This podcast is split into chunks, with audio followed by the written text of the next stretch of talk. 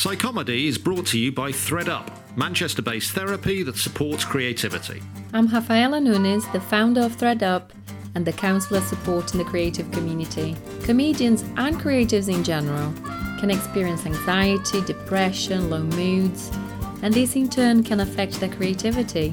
One to one counseling can facilitate a safe space for creatives to explore any difficulties, to gain self awareness, to develop strategies that work, and ultimately to create choices that are aligned with the natural creative flow.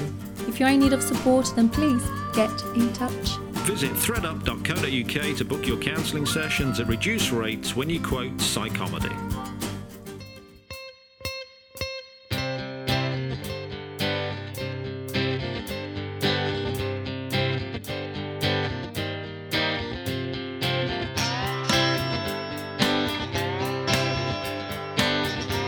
To Psychomedy Daily Dose, the spin off series of short episodes of Psychomedy during this time of near total shutdown of the live comedy circuit due to coronavirus. I'm Nathan Cassidy, stand up comedian and Bachelor of Science in Psychology, and every day now I'm going to be talking with a different comedian about the current situation, along with passing on some hopefully really helpful and positive strategies, coping mechanisms from the counselling professionals we partner with at threadup.co.uk. I'm hoping that by sharing experiences and some positivity with comedians, we can all get through this together in the best possible way. Joining me on Psychomedy Daily Dose today, it's Conrad Koch. Conrads, how are you today? Hey Nathan, I'm great. Thanks for inviting me on the podcast. Such an important conversation, mental wellness oh. and uh, comedy. Yeah, thank you, thank you. Well, it's good to hear that you're great. That's sounding uh, that's sounding very positive. the current situation? Does that sum up how you are, or are you just being just trying to be as positive as possible? Um, that's a, the answer's sort of complicated. Um, South Africa has gone through so much turmoil, and for some people, I guess this is just more turmoil. So, yeah. uh, you know, the social contracts globally is shifting, but in South Africa, it always was uh, dicey in some ways, in that your certainty of rights, your certainty of bodily safety, your certainty of medical care, your certainty of financial security are always a little bit in jeopardy because we come from a developing world country, because we have such an incredible amount of poverty here, uh, because our healthcare system, if you don't use private healthcare, public healthcare is is in a terrible state. So um, when we go, oh, it's terrible, there's a crisis, you're like, yes, Cape Town two years ago was about to run out of water. We're going to be the first city on earth to run out of water. Uh, you know, I was born during apartheid, so you know, I, I, got to see some of that dynamic. So it's it's it it isn't good, and it's it's terrifying what's possible here. But uh. um, the idea of lack of security is something I think Africans are more familiar with than than much of Europe. Is an assumption yeah. I make. Yeah. So how am I doing? Just to, to mm. um, I'm, I'm as far as comedy. I mean, comedy's dead here as, as it is in the rest of the world, and yeah. we're on the verge of a recession, basically in a recession before this started. So. Uh, I don't know where we'll be doing gigs after this. We'll be doing gigs for hand sanitizer. yeah, yeah. So what's uh, what's your situation during this period? I mean, you are in in in a in a lockdown now, are you? Yes, we're in full lockdown. So yeah. um, I, I, just went shopping this morning, which okay. means as you go, you can only leave your house to go shopping. You can't go jogging or walk your dog. Uh, yeah. As you drive to the shops, uh, uh, police will stop you, just ask you where you're going, look at your license, just make sure you're not up to, you know, on your way to a barbecue. And mm-hmm. again, as you go home, um, and then when you get home, you know, obviously you wipe everything down. So it's it's that kind of absolute lockdown. The, the president talks to us every Monday night like he's the emperor. It's very entertaining. yeah, we get a daily one from our prime minister. Yeah, it sounds fairly similar in some respects. Our situation. Yeah. So we've got similar populations. There's a similar period of lockdown. I think yours is 21 days. Is it at the moment? We're yeah, we're set to come out uh, on the 17th or so of of of April. The the big fear here, of course, is that the, uh, is that we, we have a tremendous amount of people who live in extremely difficult circumstances. Fifty five percent of South Africa lives on less than two pounds a day. Mm. So people in that situation can't social uh, can't physically isolate physically distance in the way middle class and western people uh, generally can, in general can. So the, it, it just means that if if this uh, COVID nineteen hits these communities in any force, our healthcare system doesn't have the beds. We've got like three thousand ventilators in the whole country and a population yeah. sixty, uh, you know, sixty million almost. So it's it's just the levels of poverty and the, the ability to to deal with it are, are what's uh, worrying everybody. Yeah, yeah, it it is all about those those beds, isn't it? That's uh, yeah. I was reading you ha- you have a couple of thousands uh, compared to, I think we've got yeah um, over double that, but we're we're putting in thousands more in kind of makeshift hospitals. Um, there we go. Yeah. Any any plans for extra beds in your country? Is any in my lounge? No. yeah. yeah. Yeah, I mean they they they're doing what they can. They uh, but the, the biggest fear is actually the economic fallout. I mean, to the yeah. point that someone took the president to court to say stop this lockdown because most of our uh, you know, our biggest income producers, the informal sector, which is like street traders and such things, and mm-hmm. and people just are, can't do that right now. So where they're going to get money? People, even people with jobs uh, in a cleaning job, a security job, or on the mines, they don't have any extra income. I know the UK also has its poor, but it's it's just it's terrifying to think how they'll survive this. So the, the, the government is trying to do certain things, but it, it never has been great at producing, uh, at delivering, because it's you know the South African government's a product of an apartheid states, so it, it, it, which provided to a 10% of the population ignored the rest of the country. So I, I, our welfare system, our healthcare system, everything is structured around that 16% of the country has private healthcare and everyone else has almost nothing. So it's just that they are doing what they can and they are doing some pretty impressive things as far as distributing cash and so on.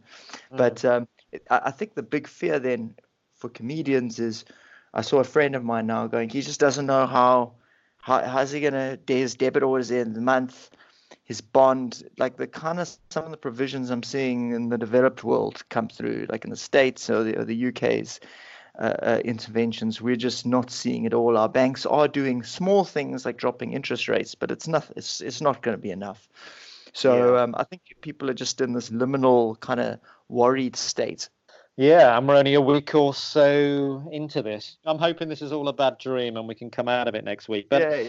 is there any sympathy for people's position? You know, a lot of people do have the position. I mean, uh, Trump, to quote the great man, he was uh, yeah, yeah. saying that the the cure may be worse than the problem, and he was much derided from that. But that is a, a a feeling uh, in in in a lot of people, and certainly in a lot of countries. I mean, I, I, believe South Africa has more cases than the rest of Africa compared to populations. But your cases at the moment compared to the UK are thankfully um, lower. Is there any uh, growing feeling amongst the population that the cure may be worse than the, the problem here for a lot of people?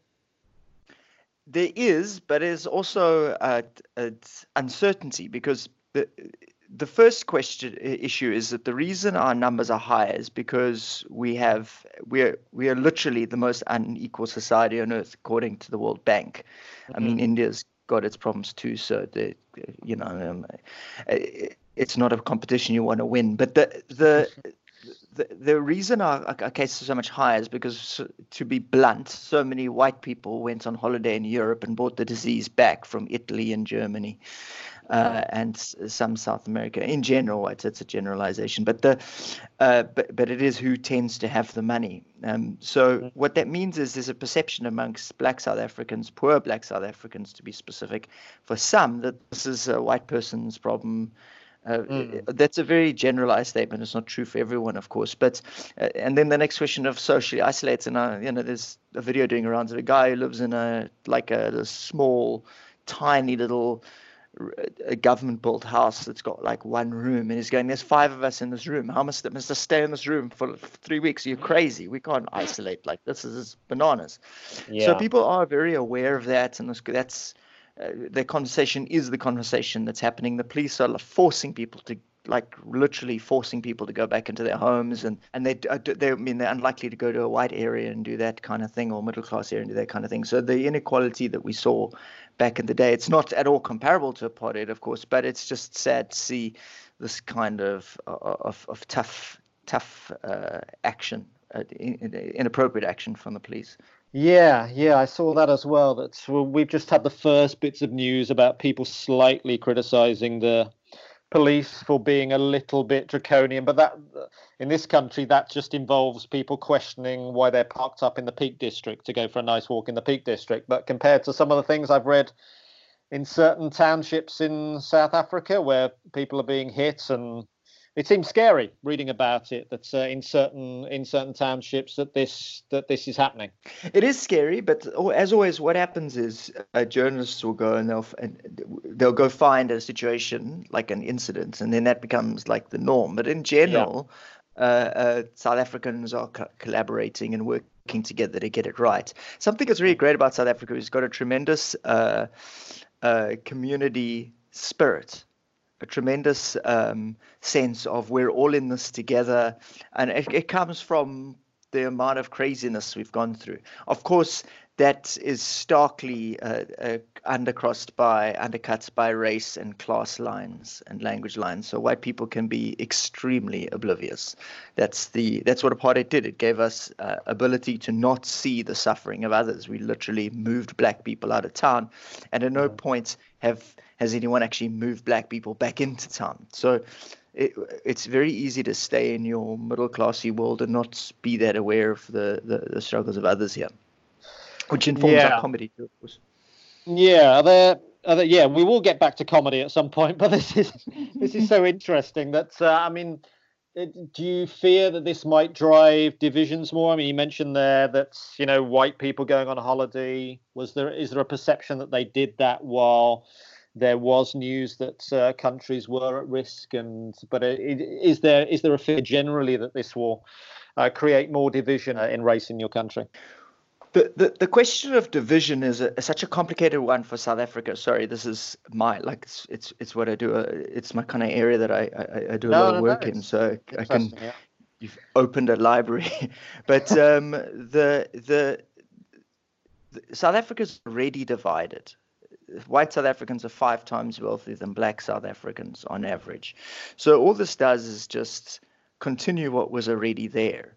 Uh, we have, like, for example, uh, something that happens quite regularly is that schools don't have enough resource to have decent toilets. So poor black schools in rural areas, there's a thing where kids go to school, fall into a pit latrine, and drown in poo, and it happens. it happens too often to be a once-off. It's it's something that happens. That will never happen in a white area. It, it, it's it's inconceivable that it would happen in a previously white area. So. Um, while there is uh, economic change happening, in general, what the deal was at the end of apartheid was that white people kept the goods, we kept the loot, we kept the historic privilege, we kept what apartheid gave us. And the idea is that it'll trickle down. But the truth is, it doesn't trickle down because most business leaders in South Africa are still white, even though we're only like 8% of the population.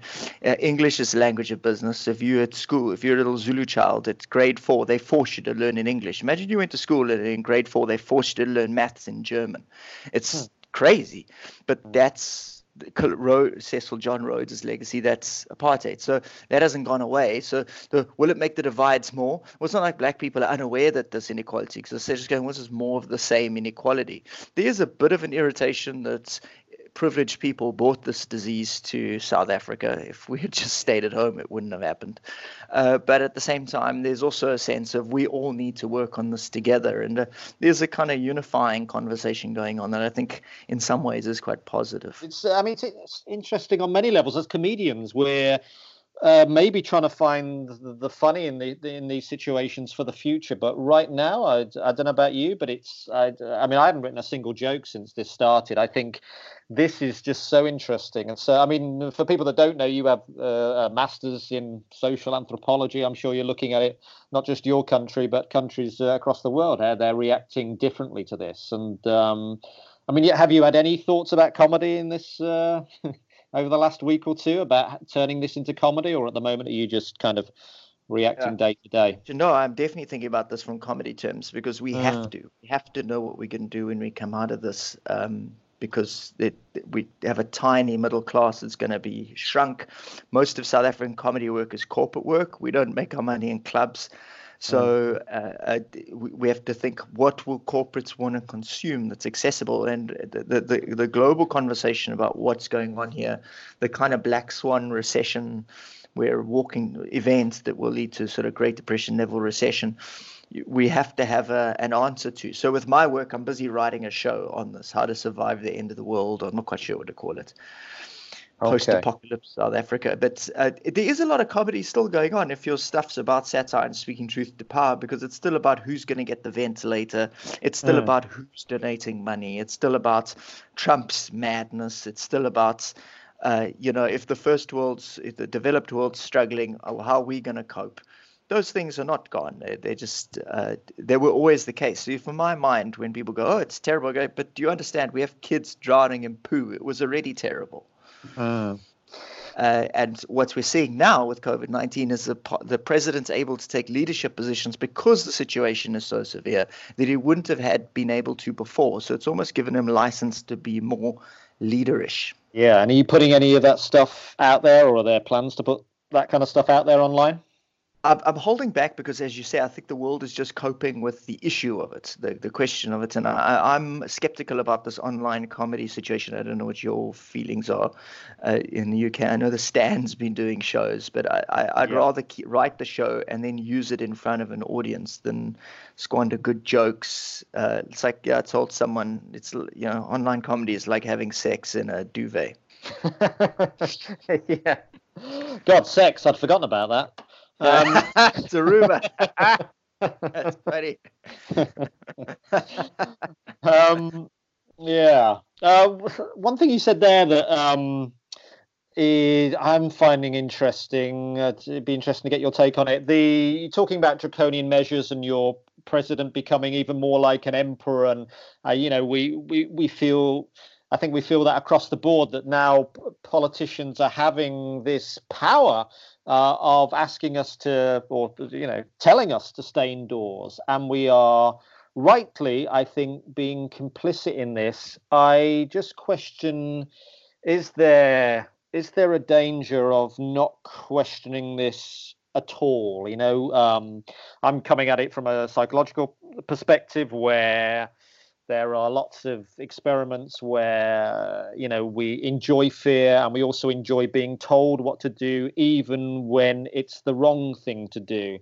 Is there have you questioned that at all that whether there's a danger of over compliance to now whatever our presidents tell us to do we are all going to be their messenger and their soldiers in this no, Harari, uh, the guy wrote *Sapiens*, wrote an amazing uh, Financial Times piece on exactly this question on, on you know, on on some, you know, on on on, on tracking where your movements are, so we can trace who you were in contact with, like happened, I think, in Singapore and Taiwan. And yeah, not just the people in power.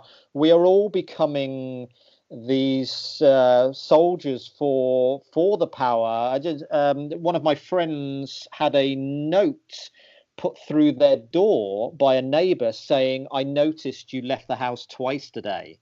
Um, yeah, and we are allowed to leave the house twice a day to go shopping and then to exercise. But it's uh, sorry to interrupt there, but it's yeah, it's it's it's on my mind today more than ever.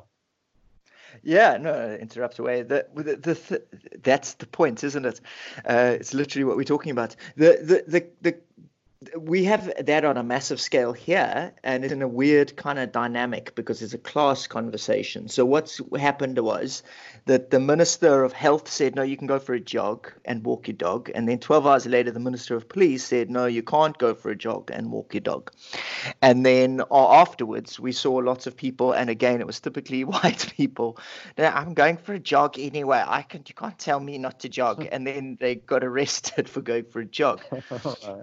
Um, but bear in mind that if you poor and black, the police would were literally had videos of people doing forced to do menial exercises like push-ups in the streets and some people getting uh, hit with a, a, a, a, like a stick or what do we call it, a sjambok it's like a rubber whip uh, mm. that it just the extreme difference in how people are treated so so what we are seeing is people outing their neighbor this person went for a jog this entitled a-hole and there is a mm. level of white people going and or middle class people going hey man people in poor situations can't isolate. So we need to be better than every. We need to be A grade isolators because we're the one gap where we can. We have to use our hmm. privilege to make it possible for others to survive.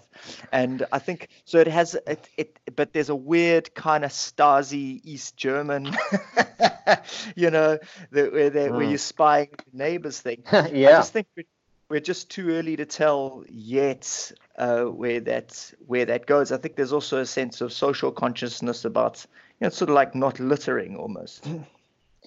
Yeah, yeah. God, we're only a week into this, and it's uh, where's it all going to end up? Yeah. it's been um, it's unlike anything we've seen in our lifetimes. It's and it, you know I grew up at apartheid. It's crazy. Yeah, yeah. Oh well. Um, as I said before we started this call, I'm I could probably talk to you all day, but I know we have other things to do. But let's face it, we don't have anything else to do. Let's let's stay on the line for let's stay on the line for hours. Um, but, for, but for those few people in the world that don't know your comedy, you're a Emmy award-winning ventriloquist. We haven't even mentioned that. And um, is this nominated? Uh, nominated. We, we, we nominated twice, nominated, but we. Nominated win. It's the same thing. I had the same yeah. thing I had the same thing at the Leicester Comedy Festival yesterday. I didn't win, but hey, you know, it's all a win. It's all a win. Is the comedy that you're playing going to be still involving the ventriloquism or anything else planned? Uh, well, it is my kind of my unique brand, uh, you know, my USP. Uh, so while it is a pain in the ass saying the jokes through a puppet, it also has a kind of it also has a kind of power, and these uh, face masks we all wearing has made the ventriloquism way easier. Um, yeah. So, uh, so, so, yeah. The, the, the, my work is about my puppets actually uh, uh is is is very famous in South Africa, but on his own, not as me as a ventriloquist. So he has had his own TV show. He's been on a few TV shows, uh, you know, as as a, as, as a regular, where he interviews our president or all senior politicians uh, in our political spectrum, and um, and so he himself, but it's like Muppet style without me there. So I'm yeah. hiding under the table. So he questions me about my privilege, uh, apartheid, how apartheid benefited my life, how colonialism created who we are now. Uh, and that's ties into what's going on now. So the show I'm writing now about South Africa and about the political thing will be about we need to be positive. We need to realize that COVID-19 is tragic and horrific, but it's also made us more aware of why people count before profits, why uh, you need to see yourself as part of a community instead of your own selfish individual. As Boris Johnson literally said the other day, there is such a thing as society, which was amazing because Margaret Thatcher said there isn't such a thing as society. exactly you know, it's it's a massive movement for a right wing politician. So, uh, it, it the, the puppet will come back. No, you've got to be realistic, and we'll find a middle ground. So that conversation is always engaging. I just uh, I don't can't get stage time uh, for a while, as we all know. So you can write, but you can't do the stuff. Yeah, yeah. And am I right in saying for your mental health? I mean, the, the the planning of comedy and how you can turn this into a show, is that really really good for your mental health then, day to day? Well, I mean, it's everything, isn't it? Um, yeah. It, it, it, it's it, we need to find ways to uh, make this relevant to us. I think what I have renegotiated um, is how I deal with it. So I, I, make sure that I take, you know, I saw an amazing article uh, on this exact issue. I make sure that our security, our food security, and our my wife and I's space is safe and sanitized. And then I take time out to chill because if we don't there's anxiety dynamics that happen more than I ever would before. And then I'll put time into having some leverage of control. Even if I never use the show, at least I'm engaging with what's out there. Because you can get sucked into like a news vortex. Because, we, you know, if you do kind of political, current affairs content with your comedy, this is bananas what's going on. And we have no outlet. because uh, Yeah. normally you can get on stage and workshop it. So I think writing Uh, a bit is actually yeah, exactly what you said, very helpful to sort of work out where you stand with in relation to this. Just don't plan to use it. yeah, I think Yeah. I think it's the outlet that's so important for everyone. For me, this is my outlet. Daily conversations with comedians worldwide, and for comedians worldwide, their outlet is yeah, yeah, putting content out there. I think everyone needs an outlet, whether that's just dancing once a day or something. I think every day as an outlet for this, as you say, anxiety is just so important. So I think that there's a yeah. level at which comics should should pull. I think there's a level at which comics should pull back from putting content out there because I don't think. Well, I, I found for myself, it, it, it I was I started putting some video content, and then it just the feeling is we're just trying to cope with whatever's going on. So you, it's like if you tell your gag to a room full of people who are in trauma, you're just going to make yourself feel like shit. So hold back.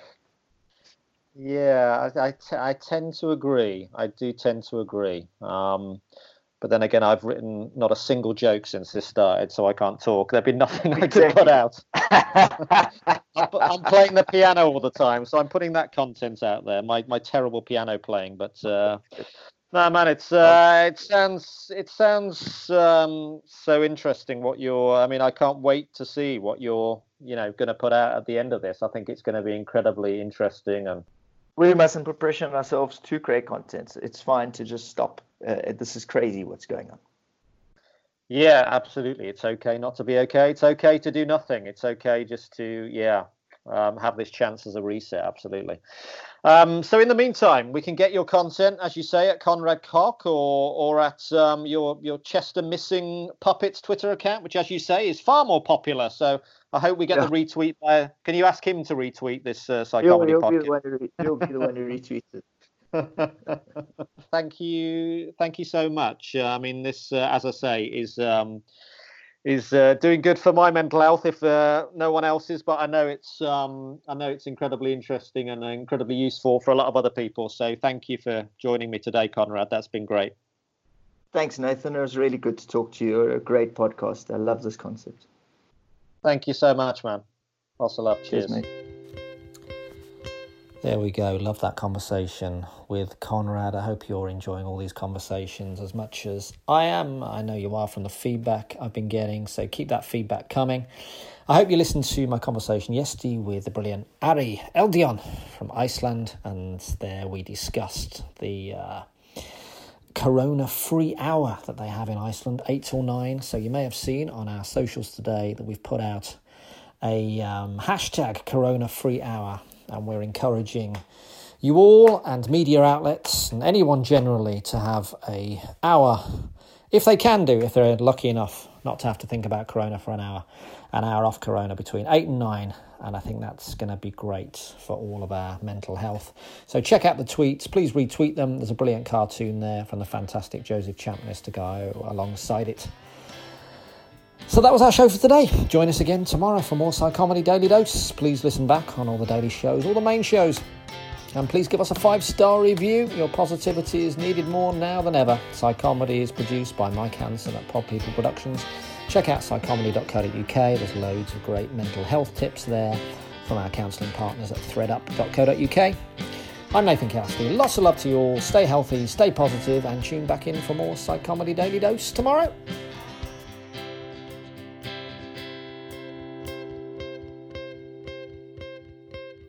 People.